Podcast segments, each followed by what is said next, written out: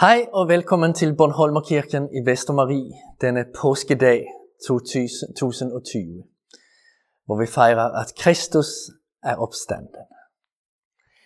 Jeg hedder Markus Hector og er præst her i kirken.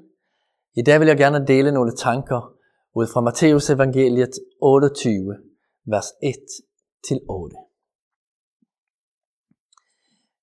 Klokken er lidt over 6 om morgenen, begynder ved at vågne op til hverdag igen efter påskehøjtiden.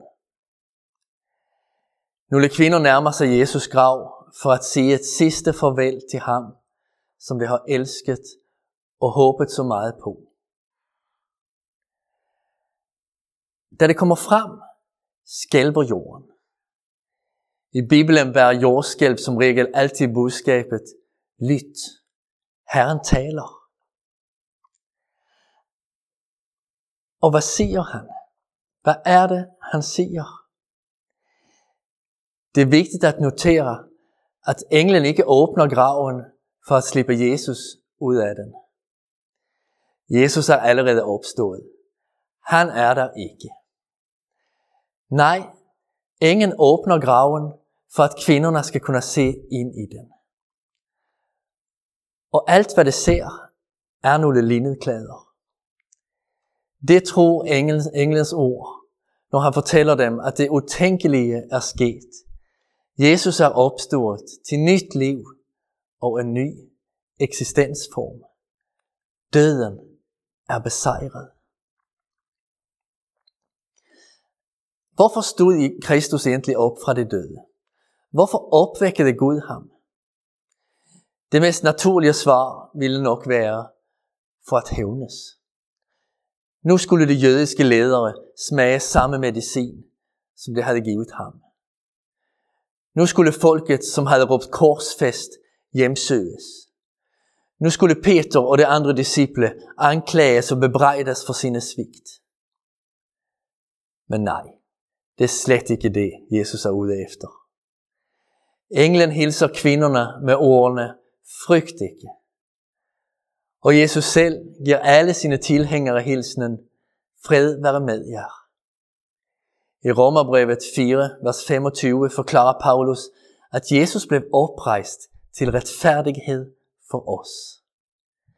Der i nattens mørke forvandlede han al ondskab og redsel til noget, velsignelse, overbærenhed, ja til et hav af barmhjertighed. Denne påskedag hilser Jesus dig og mig disse ord. Der hvor vi sidder, og i de indskrænkninger, som vi lever med i denne coronatid. Frygt ikke. Det var faktisk en hilsen, som allerede Moses forældre opfattede 2000 år tidligere. Det holdt ikke Moses isoleret fra corona, men i tre måneders tid holdt det ham isoleret og skjult fra farao. Forfatteren til Hebræerbrevet fortæller i det 11. kapitel, at det lod sig ikke skræmme af kongens befaling. Dette mod lærte også Moses selv som voksen. Og forklaringen til det mod læser vi nogle vers længere frem. I tro forlod Moses Ægypten, uden at frygte kongens vrede. Han holdt ud, for det var, som om han så den usynlige. Moses og hans forældre kunne fornemme den opstandende, og det viste, at ingen fjender kunne skille dem fra ham. Frygt ikke blev ordet i deres liv. Det havde fundet noget og trøst hos Gud. Vi kan ikke styre over coronakrisen og hvad konsekvenser den får for os og vores pårørende. Men ved tro kan vi forenes med ham som har besejret døden og ondskaben. Ham, som i Johannes evangeliet 11 siger, Jeg er opstandelsen og livet. Den, der tror på mig, skal leve, om han end dør. Moses forældre så den usynlige der i sin isolation, og det fik fred. Vidnerne af den første påske så ham synlig og det satte helt uudslettelige spor i deres liv. Vi plejer at sige, at en ting er sikkert her i livet, og det er døden. Men det er som om det ikke gælder for apostlerne. Som en frisk brise slår håbet imod os, når vi læser evangelierne. Evangelisterne er fuldstændig overbevist om, at livet skal fortsætte, vokse, overtrumfe alt, hvad det har oplevet her. Der er en tom grav, et gensyn, et himmelsk hjem, der venter. Kvinderne forlader graven fyldt af frygt. Den ville ikke føle sig overvældet, når man forstod, at den død var opstået. Men endnu mere blev det fyldt af glæde. Kvinderne løber hen for at fortælle Peter og disciplene, at det denne tidlige dag gryr en morgen for hele menneskeheden. Det bliver glædestrangsel i evangelierne, når budskabet om Jesu opstandelse når frem.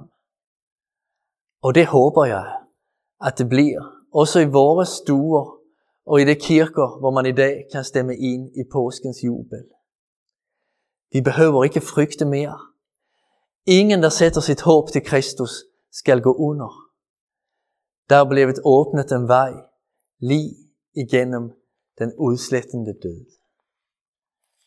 Lad os bede. Opstandende Herre, tak for din sejr over syndens og dødens magt.